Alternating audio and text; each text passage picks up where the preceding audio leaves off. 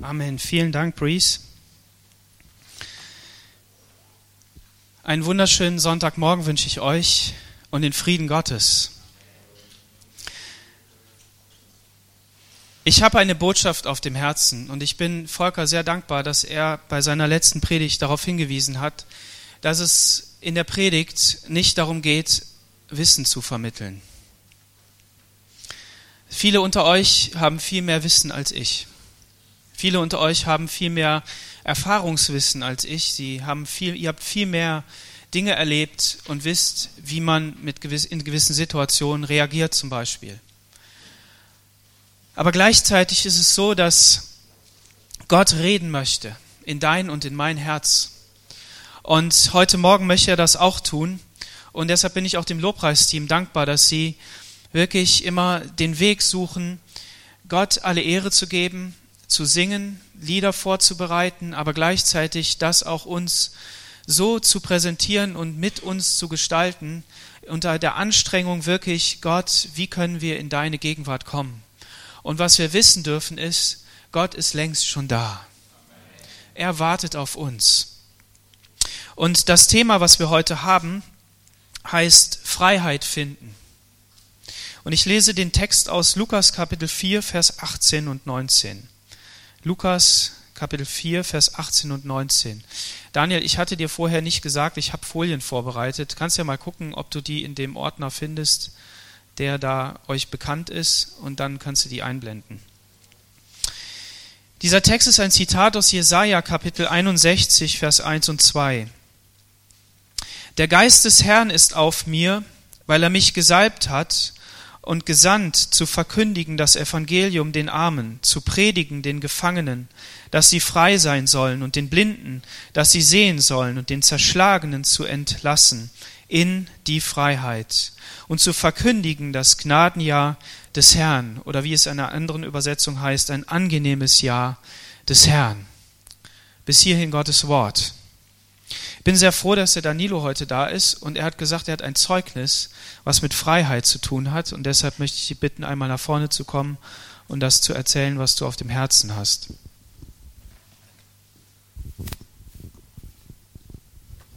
Vielen Dank dafür.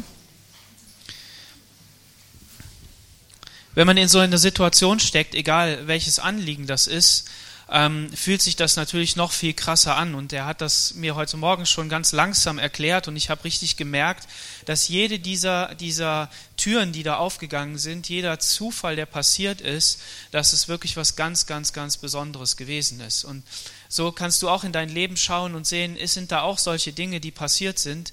Und ich glaube und vermute, dass das auch so ist. Ähm, bei dem einen natürlich mehr und bei dem anderen weniger. Was uns aber alle ähm, wieder eins macht, ist, dass wir es schnell vergessen. Kennt ihr das?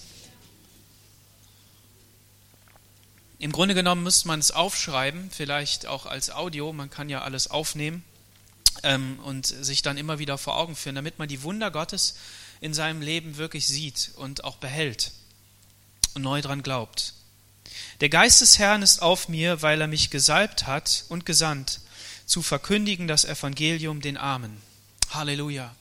Jesus war in der Synagoge gewesen und die Situation, in der er dort war, war auch eine ganz besondere. Er hat seinen Dienst begonnen, 30 Jahre hat er geackert, geschuftet, hat Muskeln angelegt und hat seinem Vater richtig unter die Arme gegriffen und war ein richtig guter Sohn. Und er, er hat gelernt, was es heißt, der, der Ordnung hier auf dieser Welt ähm, gehorsam zu sein. Und ähm, dann ist er an den Jordan gekommen, er ist getauft worden. Auch hier hat er das Gesetz erfüllt, das Gesetz Gottes hat gesagt, du sollst dich taufen lassen. Und ähm, Johannes hat gepredigt und er hat die, die Predigt gehabt, tut Buße, kehrt um zu Gott. Und Jesus ist da hingegangen und hat das gemacht. Und dann wurde er durch den Geist Gottes in die Wüste geführt.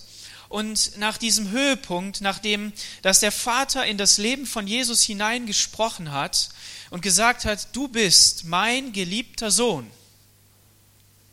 an dem ich wohlgefallen habe, ist er vom Geist Gottes in die Wüste geführt worden in eine absolute Schwäche.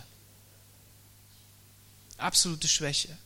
Und er hat gehungert, bewusst, das nennt man Fasten. Er hat Gedurst, äh, also er hatte Durst gehabt. Auch hier hat er mit Willen das getan, nicht dem Zufall überlassen. Und jetzt kommt der Satan, der Teufel, und greift ihn an. Und was tut Jesus? Er kämpft mit dem Wort Gottes. Er sagt, wiederum steht geschrieben. Und in diese Situation jetzt kommt er voll des Geistes, voll Heiligen Geist, so wie Brees das gesagt hat. Unser Gott lebt in uns. Der Geist Gottes möchte im Leben von jedem Menschen wohnen und äh, ihn mit seiner Kraft ausfüllen. Kommt er jetzt in eine Synagoge. Und in dieser Synagoge, das ist eine besondere Synagoge, das ist seine Heimatstadt, da wird ihm eine Buchrolle gegeben.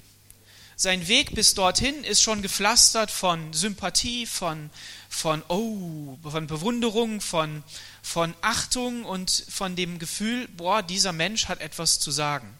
Jetzt kommt er aber in diese Stadt zu Menschen, die ihn kennen. Und diese Buchrolle wird ihm jetzt gegeben und er schlägt sie auf und es ist ein zufälliges Aufschlagen in dem Sinne, dass er nicht bewusst gewählt hat, was für ein Text das ist, sondern hier steht jetzt, der Geist des Herrn ist auf mir. Und nichts Besseres hätte Jesus hier an dieser Stelle vorlesen können. Somit war hier beides geführt, das Wort und die Person. Und ähm, Jesus wusste, dass der Vater ihn gesandt hat, dass der Vater in ihn diese Worte hineingelegt hat und somit konnte er sagen, dass dieses Wort hier und jetzt erfüllt ist. Sein Anliegen war, die Menschen in Freiheit zu führen, richtig? Menschen sollten erleben, was wirkliche, echte Freiheit bedeutet. Und die Freiheit ist das höchste Gut, was wir haben können auf dieser Erde. Und jeder Mensch, jeder dieser sieben Milliarden Menschen, oder wie der Johnny mir gestern erzählt hat, dass man damit rechnet, dass in ein paar Jahren, naja, äh, in zehn Jahren oder, oder so, dass die, die noch viel mehr Milliarden Menschen sein werden. Ja? Und äh, wie auch immer, das macht nichts. Gott möchte jeden einzelnen Menschen in Freiheit führen. Aber jeder von uns möchte das. Aber wisst ihr, dass es heutzutage mehr Sklaven gibt als je zuvor? Mehr Sklaven als je zuvor. Viele wissen das überhaupt nicht. Und nicht nur geistlich. Also wir können ja sagen, man ist körperlich gefangen, man muss etwas tun, was ein anderer sagt. Man ist gezwungen, weil die Familie Geld braucht, also ist man wiederum gefangen da drin und äh, muss dem gehorchen, der über einen das Wort hat, die Macht hat, aber auch geistlich. Und wir dürfen aber in einem Land leben, in dem im Grundgesetz folgender Artikel zu finden ist. Das ist der zweite Artikel. Jeder hat das Recht auf die freie Entfaltung seiner Persönlichkeit, soweit er nicht die Rechte anderer verletzt und nicht gegen die verfassungsgemäße Ordnung oder das Sittengesetz verstößt. Jeder hat das Recht auf Leben und körperliche Unversehrtheit. Die Freiheit der Person ist unverletzlich. In diese Rechte darf nur aufgrund eines Gesetzes eingegriffen werden. Und diese Artikel, auch der erste natürlich, sind unverrückbar. Die können nicht verrückt werden. Da, da, da kann nicht eingegriffen werden. Das ist etwas ganz Besonderes. Wir leben in diesem Land und haben diesen Artikel wahrscheinlich noch nie gelesen. Also mir ist es zumindest so gegangen. Vielleicht haben wir den in der Schule mal vorgelesen bekommen, ja. Aber dass man das wirklich mal gelesen hat. Wir lesen die Bibel vielleicht rauf und runter, sage ich mal, im Gegensatz zu unserem Gesetz. Und das ist ja auch gut so, weil es das Wort Gottes ist. Wir lesen den ein oder anderen Roman, wir lesen ein Sachbuch, wir lesen jetzt im Internet irgendwelche Webseiten. Alles ganz wichtig, ja, vieles auch nicht. Aber ähm, das ist doch klasse, dass es ein Recht gibt in unserem Land auf freie Entfaltung. So, wenn also jemand aufsteht und hat eine Meinung, die dir nicht gefällt, dann kannst du sagen, ja, die gefällt mir nicht. Und dann agierst du dagegen. Aber gleichzeitig, und das ist eine Sache, die durfte ich auch jetzt gerade in den letzten Monaten lernen, für mich innerlich, ist, dass es letztendlich an jeder einzelnen Person selber liegt, wie sie agiert und was sie spricht. Und dass sie auch aufgrund ihrer Würde und unserer, unseres Grundgesetzes eine Freiheit hat die ihm rechtlich zugesprochen ist. Und gleichzeitig, und das wissen wir auch, eine Freiheit hat in Bezug auf die Beziehung zu Gott. Jeder Mensch. Denn Gott lässt jeden Menschen, ähm, ich sag mal, in Ruhe. Ja. Er, er, er überlässt die Entscheidung jedem einzelnen Menschen, aber er, er tritt auch auf und sagt, hier bin ich, komm zu mir. Und es gab mal eine Rede, die begann so, I have a dream. That my four little children will one day live in a nation where there will be no, not be judged by, where they will not be judged by the color of the skin, but by the content of their character. Also ich habe einen Traum, hat Martin Luther gesagt in Amerika, dass meine vier kleinen Kinder eines Tages in einer Nation leben, wo sie nicht gerichtet werden aufgrund ihrer Farbe oder ihrer Hautfarbe, sondern aufgrund ihres Charakters. Und diese Rede, die beinhaltet viel, viel, viel, viel mehr. Aber sie, sie zeigt etwas. Und das heißt, in diesem Land wurde gekämpft um Freiheit. Es wurde gekämpft, dass jede Rasse, jede, jede Hautfarbe anerkannt ist. Und wenn wir heute von Freiheit reden, dann wissen wir gar nicht, wie nah die Sklaverei noch in unsere Zeit hinein gereicht hat und dass wir gar nicht so lange davon entfernt waren in unserer westlichen Welt. Und jeder dieser Menschen war angetrieben von dem, was, was in ihm steckte, welche Erfahrungen er gemacht hat, wie er unterwegs war und was er schon an Freiheit erlebt hat, aber gleichzeitig gemerkt hat, dass da noch einiges war, was nicht in Ordnung war. Und Martin Luther King hat natürlich aus der Bibel zitiert, er hat aus der Verfassung der amerikanischen Verfassung äh, zitiert und vielen anderen guten Werken. So merken wir, dass Gott durch sein Wort, die Bibel, in den Menschen etwas hineingelegt hat und dem Menschen etwas offenbart hat von dieser Dimension, die nur er geben kann, nämlich wahre Freiheit in Gott. Ein Leben in Sklaverei, ein Leben im Gefängnis, ein Leben im, in der Arbeit, ein Leben in einer zerbrochenen Familie, ein Leben in, in Not, ein Leben aber auch in Reichtum, in, in ähm, Wohlergehen, in, in guten Dingen, die einen umgeben, aber gleichzeitig in dem Bewusstsein, dass Gott mir die absolute Freiheit in ihm gegeben hat. Ein Evangelium den Armen.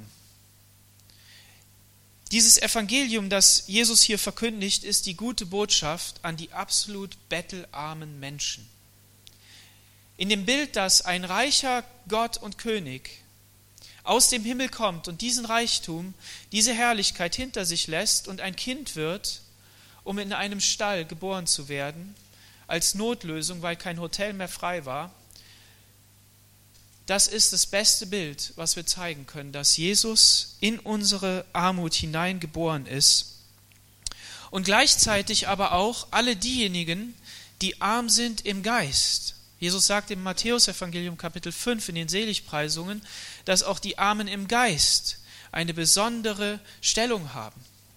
Das heißt, wenn ich ich muss nicht bettelarm werden, um Gott begegnen zu können. Ich muss nicht bettelarm werden, um das zu haben, was, was er geben will, sondern ich kann durch den Heiligen Geist erkennen, dass ich selbst bettelarm bin.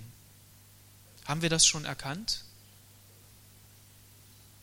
Ich muss für mich selber sagen, dass ich immer mehr an Punkte komme, wo ich merke, dass die Errettung, dieses gerettet werden durch Jesus, durch den Namen Jesus, was ich selber erlebt habe,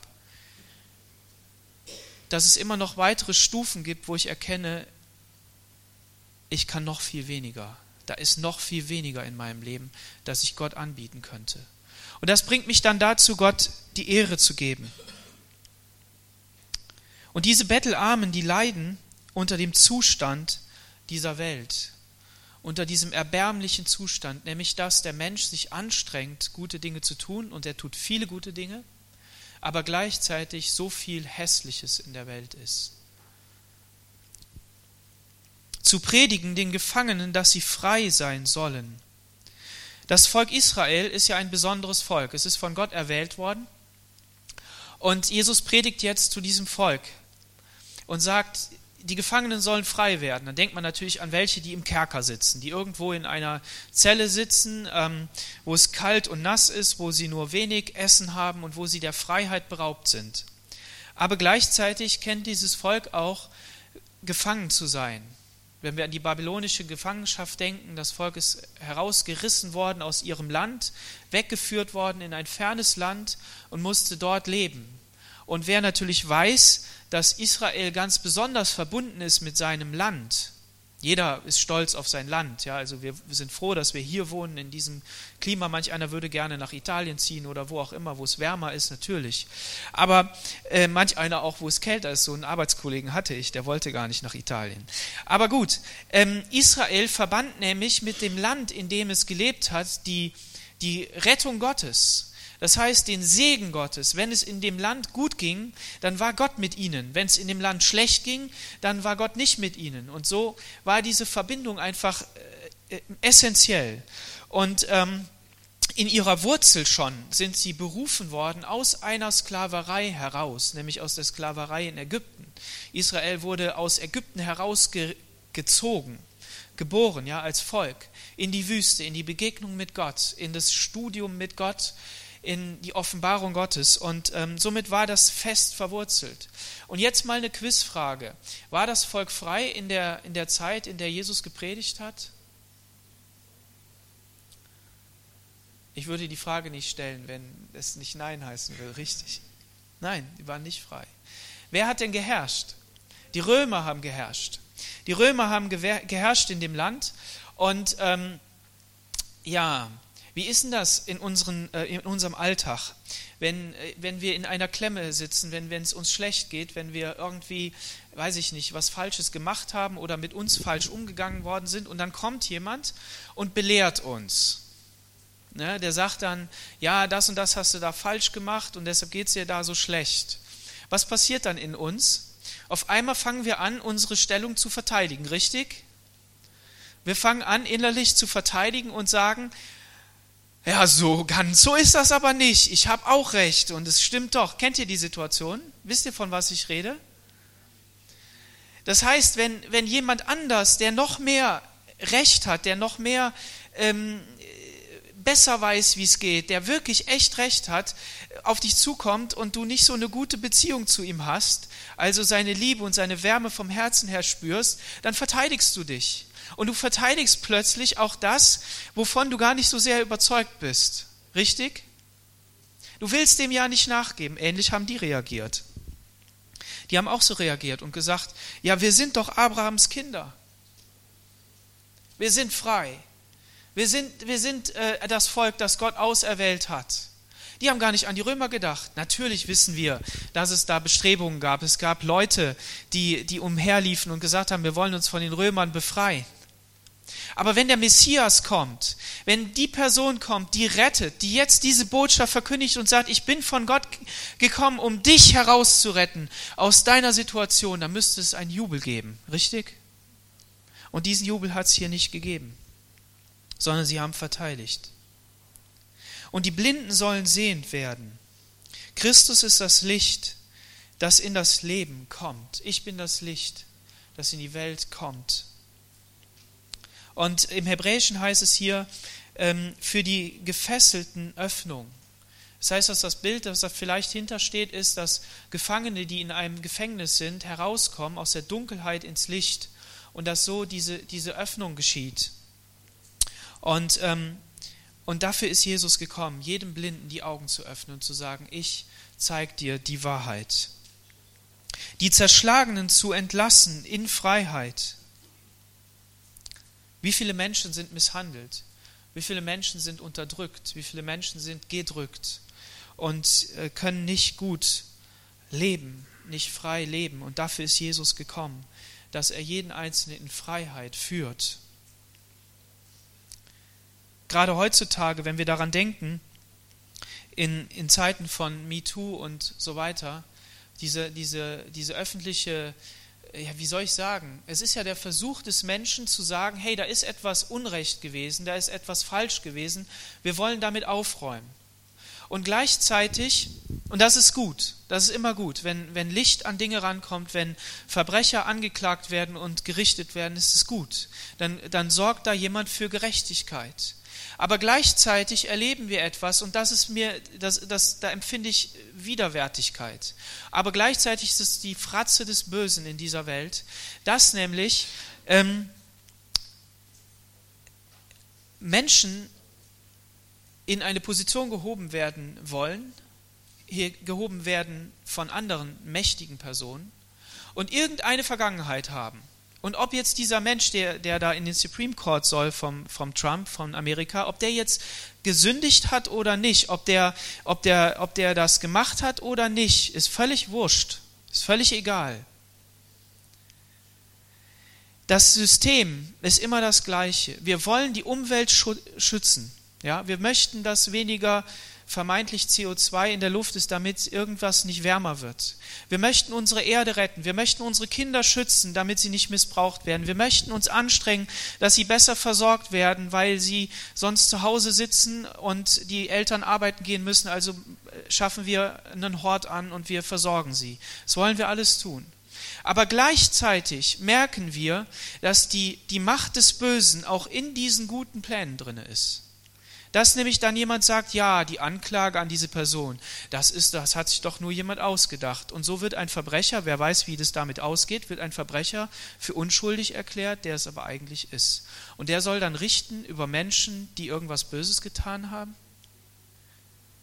Da sollen Kinder in eine, in eine äh, Betreuung reinkommen. Sie sollen versorgt werden mit Essen, mit allem Möglichen. Und das ist gut so.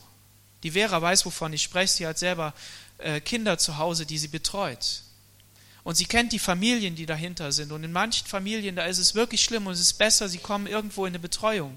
Aber gleichzeitig wissen wir doch, dass, dass die Liebe der Eltern, wenn die Eltern denn äh, lieb sind, ähm, viel besser für Kinder sind als irgendeine andere Betreuung.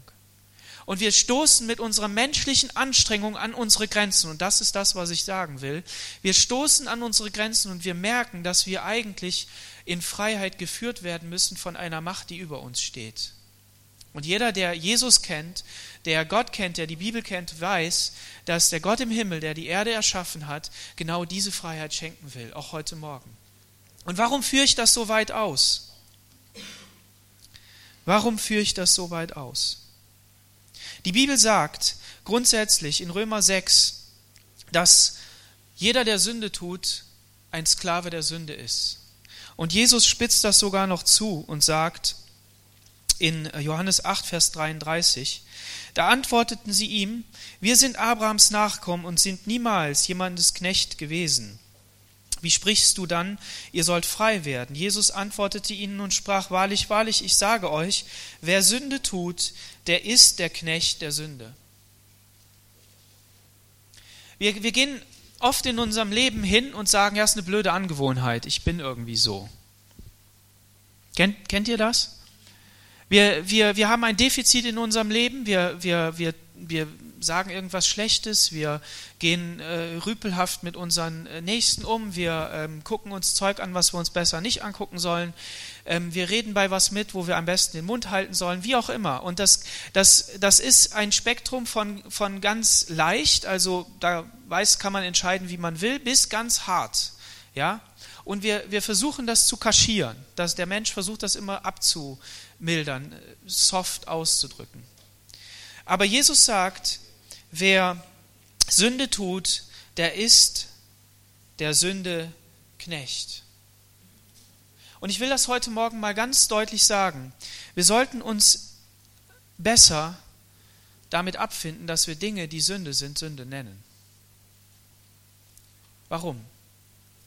Weil wenn wir in unser Leben hineinschauen und die Analyse nicht selber betreiben, also uns hinsetzen und psychologisch über unser Leben nachdenken, sondern wenn wir sagen, Jesus, komm du in unser Leben, komm du mit deinem Licht, mit deiner Wahrheit und zeig mir auf, wo sind Dinge, die falsch sind in meinem Leben, dann ist das die, die größte und wahrhaftigste Öffnung, die man tun kann dann ist da nichts mehr vorgehalten, dann ist da kein Alibi mehr, dann ist da nichts mehr, sondern dann kommt Jesu Licht hinein und zeigt auf dich. Und was so cool ist an Jesus, ist, er möchte dich nicht bloßstellen. Er ist nicht einer, der dich blamiert. Er ist nicht einer, der sagt, siehst du, habe ich doch gesagt, hier ist noch was, da ist noch was.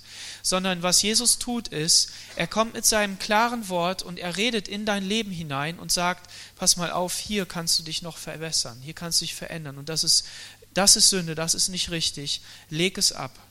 Das Gute an Sünde ist, da gibt es was Gutes dran.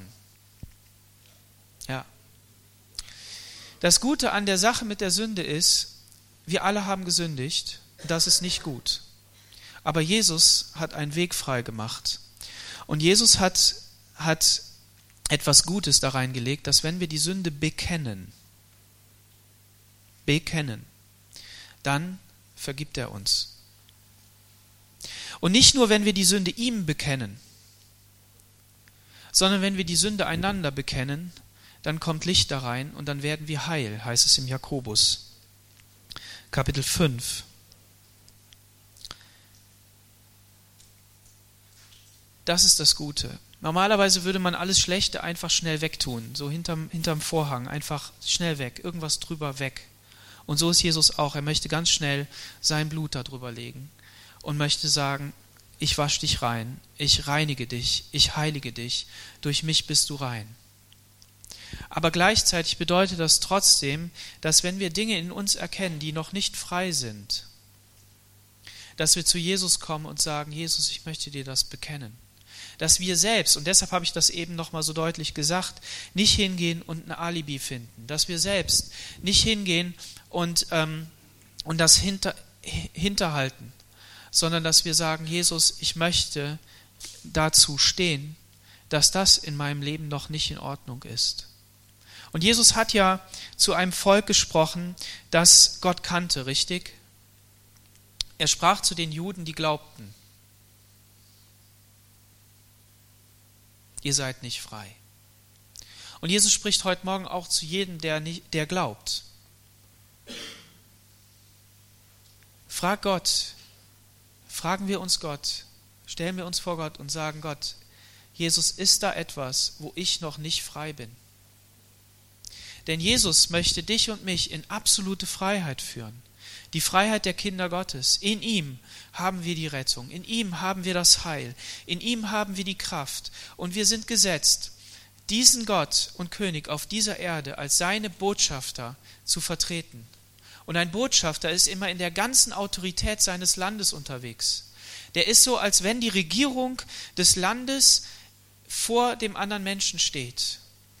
Stehst du so in dieser Welt an deinem Platz, dass Gott durch dich spricht? Möchtest du so unterwegs sein, dass Gott durch dich spricht? Ich möchte das. Und ich, ich lade uns ein, dass wir auf diesen, uns auf diesen Weg machen, dass wir nicht alles anzweifeln, was Jesus schon getan hat in unserem Leben. Er hat ein großes Werk getan am Kreuz von Golgatha und bei jedem, der Ja zu ihm gesagt hat, hat er neues Leben geschenkt. Das ist wunderbar. Aber gleichzeitig sind noch viele Dinge, Gedanken, und da sagt die Bibel, das, sind, das können Festungen sein, die du, wo du denkst, die können nie eingerissen werden, aber Gottes Wort möchte sie zerschlagen und kaputt machen. Warum? Weil seine Wahrheit an diese Stelle treten soll. Und das ist die Freiheit, in die Gott uns führen will. Nicht jeder Gedanke, den wir denken, ist von Gott, sondern vieles von dem ist menschengemacht. Und wisst ihr, es gab eine Begebenheit, da war Jesus unterwegs und ist einem Menschen begegnet, der auf Friedhöfen unterwegs war, der geplagt war, den man versucht hat, mit Ketten zu ketten. Und, und, und dieser Mensch war so, so mächtig durch die Macht des Bösen, durch die Dämonen, dass er diese Ketten einfach auseinandergerissen hat, dass er sich mit Steinen selbst geschlagen hat und, und kaputt gemacht hat. Und dann begegnet er Jesus. Frage, ist er dann weggerannt? Ist er dann weggerannt? Nein, er rannte auf Jesus zu. Er rannte auf Jesus zu und ist niedergefallen und hat gesagt, du Sohn des lebendigen Gottes. Die Dämonen kennen Jesus und die Dämonen haben keine Macht wegzurennen, sondern sie müssen auf Jesus zurennen. Der Teufel selbst muss auf Jesus zurennen und muss ihm alle Ehre geben. Das ist die gute Botschaft. Das heißt, egal wie es um unser Leben bestellt ist, wie wir, wie wir uns fühlen, was in unserem Leben ist, rennen wir nicht weg von Jesus, sondern machen wir ihm weit die Tür auf, damit seine Freiheit in unser Leben kommen kann. Denn er möchte dich und mich ganz befreien. Jetzt denk nicht, dass du dämonisch belastet sein musst, dass du irgendwelche komischen Ideen hast. Das meine ich damit nicht. Sondern es kann sein, dass Gedanken, ich wiederhole das nochmal, dass Gedanken da sind, die nicht von Gott sind. Es kann sein, dass Verhaltensweisen in deinem Leben sind, die dich blockieren, in die Gegenwart Gottes zu kommen, ganz für ihn zu leben. Es kann sein, dass, dass Zweifel in deinem Leben sind, sodass du nicht ganz zu Jesus stehen kannst, da wo du es eigentlich tun sollst. Und Jesus möchte dir heute Morgen die Freiheit anbieten. Er möchte sagen, komm zu mir, ich kann dich befreien und ich bin gekommen, um Gefangenen Freiheit zu bringen. Und was wir, was für uns auf dem Herzen ist, ist, dass du dich aufmachst und vielleicht auch jemanden suchst, wenn du Dinge hast zu besprechen, wo du alleine nicht klarkommst, dass du dich aufmachst und zu jemand gehst und sagst, hey, komm, ich will mit dir darüber reden. Vielleicht ist das jemand aus der Gemeinde, vielleicht ist das aber auch jemand aus einer anderen Gemeinde oder irgendwo in Deutschland, der Christ ist, dem du vertraust, wo du, wo du Dinge bekennst, die so tief sind, dass sie besser hier keiner weiß.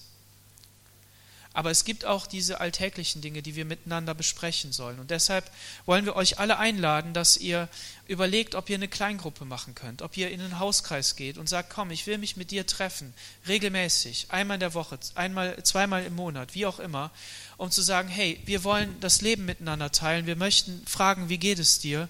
Und wir möchten so miteinander Gottes Wort unter uns wirken lassen und auch die auf die Mechanismen und die, und, die, und die Möglichkeiten, die in der Gemeinschaft der Gemeinde liegen, wirklich zu nutzen.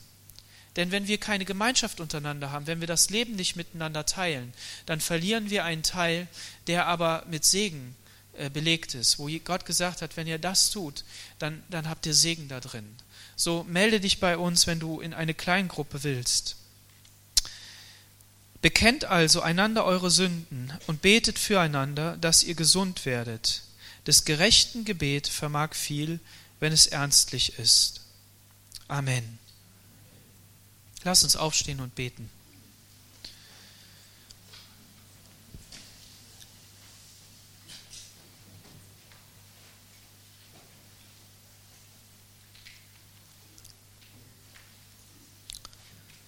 Herr Jesus, wir danken dir, dass du unser Gott bist. Wir danken dir, dass du den Weg freigemacht hast zum Vater und dass wir als Menschen zu dir kommen dürfen, so wie wir sind. Wir preisen dich dafür, dass du wirklich jeden Menschen aus seiner Situation heraus befreien willst und deine Freiheit ins Leben hineinlegen möchtest die Freiheit, wirklich ganz zu Gott zu kommen, die Freiheit, dich anzubeten, die Freiheit, nicht geplagt zu sein von Gedanken, die einen quälen, sondern freie, sondern fröhliche Gedanken über dich zu haben, über die Mitmenschen, freundlich mit dem Nachbarn umzugehen, Herr.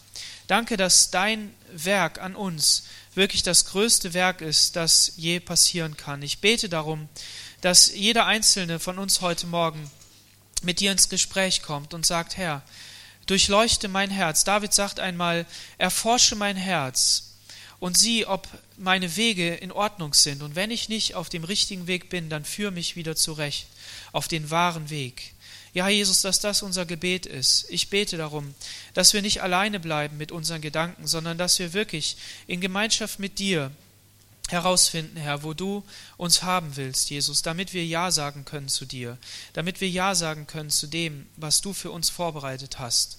Und du willst eine Gemeinde schaffen, Herr, die schlagkräftig ist, die, die voller Kraft und Leben ist, Herr. Die Menschen, die verloren sind, die dich nicht kennen und die in ihren ähm, Gebundenheiten und in ihren Gefängnissen sitzen, damit sie befreit werden, Herr.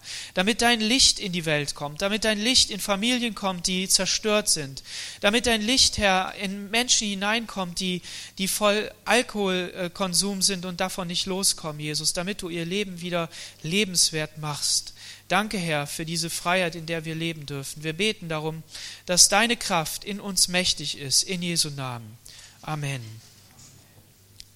Ja, ich lade euch ein, wenn jemand